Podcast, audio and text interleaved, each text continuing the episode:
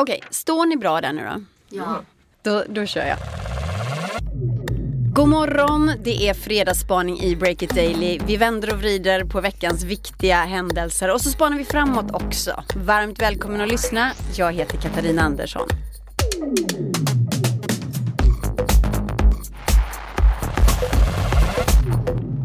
Det är fredag den 1 februari och Breakits minimala poddstudio är fullpackad med spaningssugna reportrar. Hej! Åh jäklar! Snyggt! Tryck i rösten där.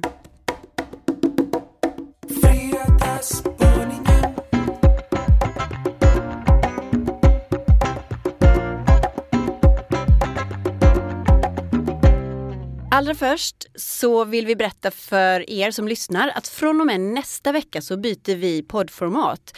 Vi har ju kört fyra kortare avsnitt i veckan eh, under hösten och fram till nu. Men från och med nästa vecka så blir det en podd i veckan bara. Men som tröst för dig som gillar att lyssna flera gånger i veckan så blir det en längre podd då, på 30 minuter. Så nästa Break It Daily publiceras först nästa fredag alltså. Och du som prenumererar kommer som vanligt få en påminnelse om att podden finns i din telefon om du bara slår på notifieringarna.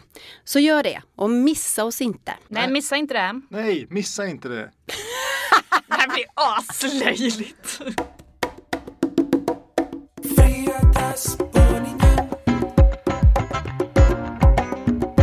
Sara Lindmark först ut som fredagsspanare idag. Hej på dig! Hejsan. Du ansvarar ju för våran sajt och du bevakar den hela tiden. Du sitter där och tittar på vad som blir läst och vad som blir mer läst och kan se då vad läsarna gillar mest så att säga. Vad har du för spaning? Ja, men något som jag tycker är väldigt klart och tydligt den här veckan är att kontanter är något som engagerar enormt mycket. Mm, jag gjorde en podd om eh, kontantupproret igår. Den här kampen om att få fortsätta använda sedlar och mynt i ett Sverige som blir allt mer kontantfritt. Och det engagerar ju, men vad tänker du på?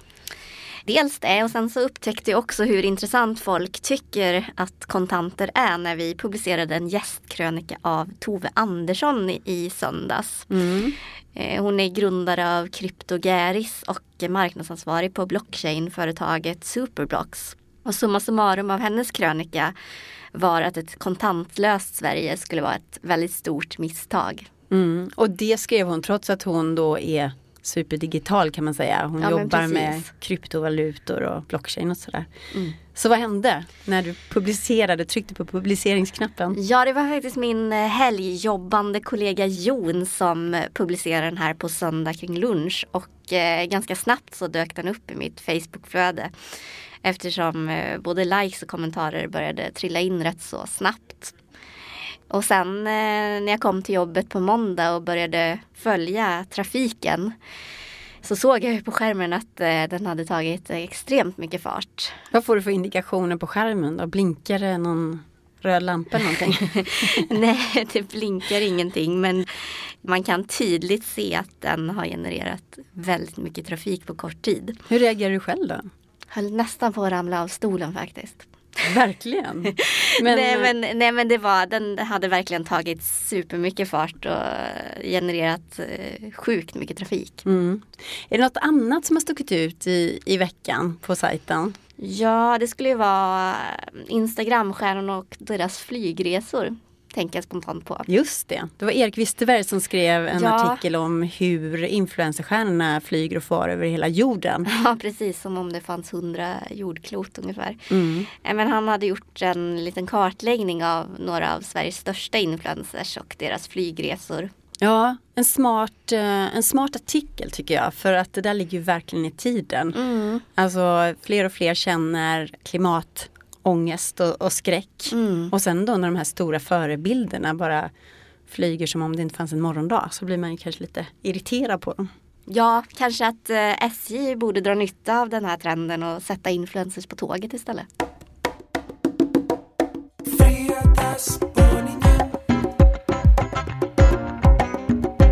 Jon Wahlqvist, reporter på Breakit, hej! Hej, jag är ju faktiskt webbredaktör egentligen men jag reportrar ju en del också. Mm, och det är premiär för din fredagsspaning. Ja precis, jag är tillbaka från ledighet kan man säga. Mm, pappaledighet. Precis.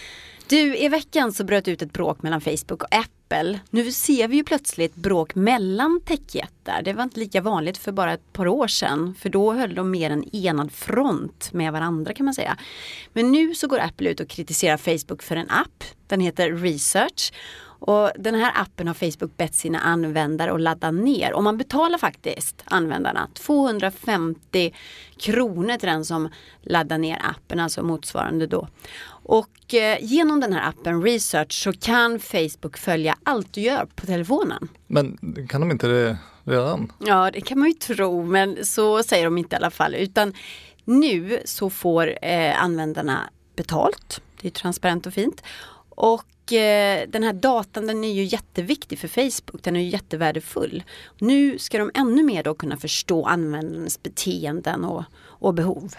Mm, och där har jag faktiskt en spaning. Där har du en spaning. Ja precis, för det finns ett annat exempel från den senaste tiden där techjättarna får mothugg när de försöker kartlägga vad vi egentligen gör i deras appar och övrigt. Vad tänker du på då? då? Det är från början en väldigt tragisk historia om en 14-årig flicka som heter Molly Russell i England som eh, hon tog sitt liv i november för två år sedan.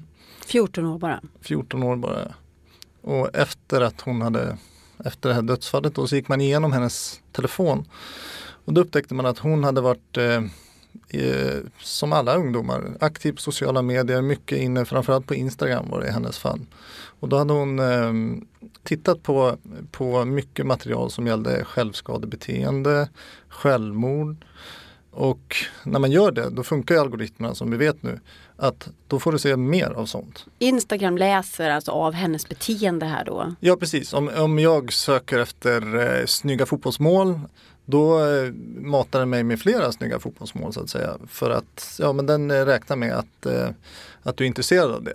Det kanske är okej okay om det är eh, fotboll eller eh, någonting annat som inte är så skadligt. Mm. Men om man börjar söka efter saker som självmord eller kanske material som glorifierar självskadebeteende då funkar algoritmerna på samma sätt. Då får du mer och mer av dem. Så hon matades liksom med det här materialet via de här apparna. Mm, och det här blev ju en hemsk spiral då för en känslig tonåring. Efter det här då så hennes pappa eh, gick ut och anklagade till och med Instagram för att hjälpa till att eh, döda hans dotter helt enkelt. Oj. För att de har förstärkt hennes beteende. Mm. Då. Och i förra veckan så gick den eh, brittiska hälsoministern ut och han skrev ett brev till de här stora sociala mediejättarna om att eh, de måste ta tag i det här problemet. Annars så tvingas han till lagstiftning som han uttryckte sig ungefär. Mm, skarpa tag då från eh, hälsoministern i England. Men vad tycker engelsmännen själva då om pappans anklagelse mot Instagram? Ja, det har ju, det har ju liksom blivit lite av en rörelse det här och det är ju väldigt lätt att identifiera sig med, med en pappa eller en förälder när sånt här händer. Det här är ju, ja, jag kommer precis tillbaka från föräldraledighet och Mm. jag har ju barn. Det är ju liksom det värsta som kan hända verkligen. Och eh, det rör ju upp mycket känslor och sånt. Självklart. Ja. Eh, och om vi ska landa allt det här i en spaning, vad blir den då? då? Ja men då skulle jag nog säga att det blir ju svårare och svårare för techjättarna att härja helt fritt. Vi har haft den här Cambridge Analytica-skandalen. Det har ju varit så många olika saker och nu börjar till och med lagstiftarna knorra liksom. Så den här, den här tiden när de kunde göra vad som helst och härja helt fritt, den är liksom helt över. Tusen tack för den spaningen Jon. Tack!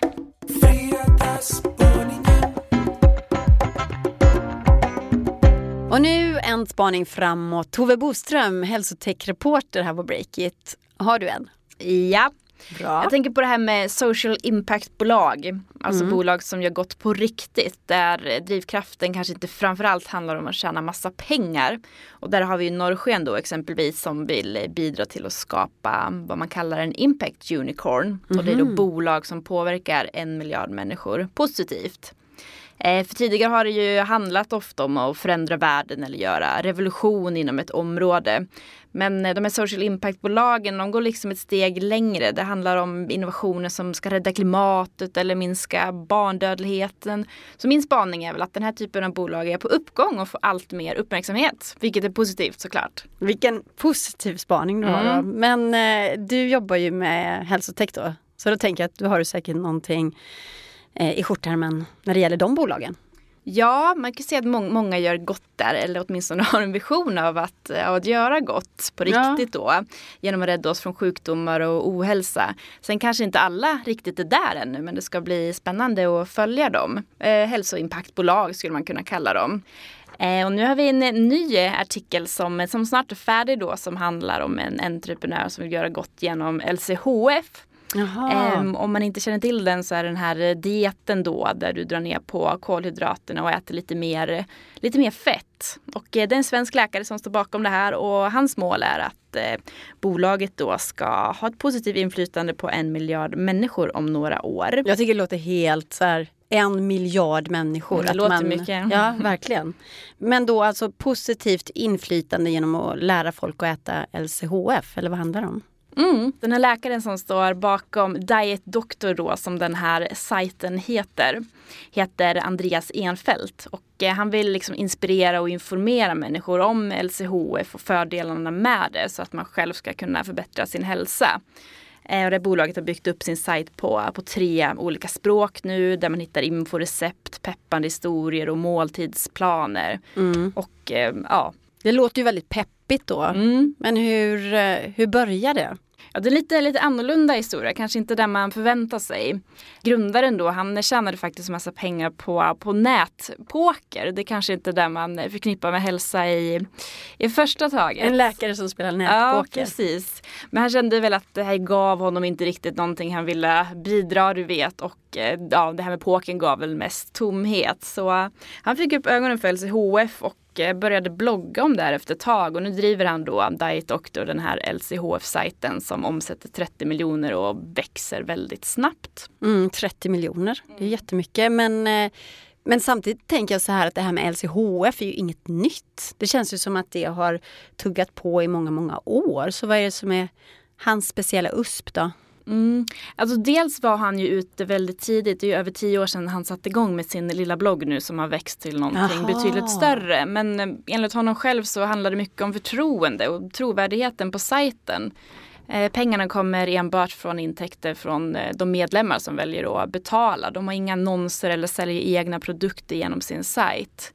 Sen ska man tillägga också att ja, innan man satsar på olika typer av dieter så är det klart man ska läsa på ordentligt innan och så.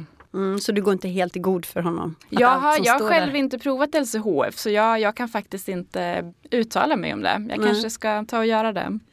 Vad kommer hända då med hans blogg och sajt som är på väg mot skyarna, tror du? Mm. Ja, men som du säger så växer den ju snabbt men om det räcker hela vägen det får vi väl se. Eh, det som är lite roligt i alla fall att eh, Andreas Enfeldt tänker behålla kontrollen över Diet Doctor. Den här eh, beslutet av att behålla kontrollen kommer då delvis från den här läkaren Robert Atkins öde. Ja, han var först med den här dieten. Ja, det är en, li en liknande, en liknande diet. Precis, Atkins-dieten som förespråkade låg kolhydratskost också då. Så han var väl en av ja, de som började med det här. Eh, och när han dog så försattes hans bolag i, i konkurs och sen köptes det upp av ett eh, bolag som, eh, ja idag så säljer de mycket chokladkakor och sånt mot låg kolhydratskost då, men ja, kanske inte riktigt vad det var tänkt från början. Oj. Eh, och Enfeldt ja, kommenterar ju det här till mig och det var ganska tydligt vad, vad han tyckte om det för han sa då att Atkins eh, förmodligen vände sig i sin grav nu och var väldigt tydlig med att det ska inte komma några investerare som gör att hans företag köps upp och blir ett chokladföretag.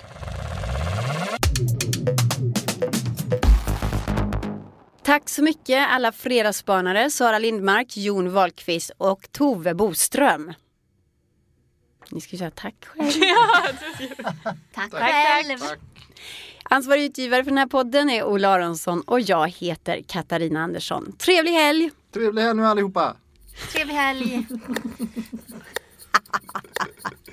teater! Väldigt mycket radioteater.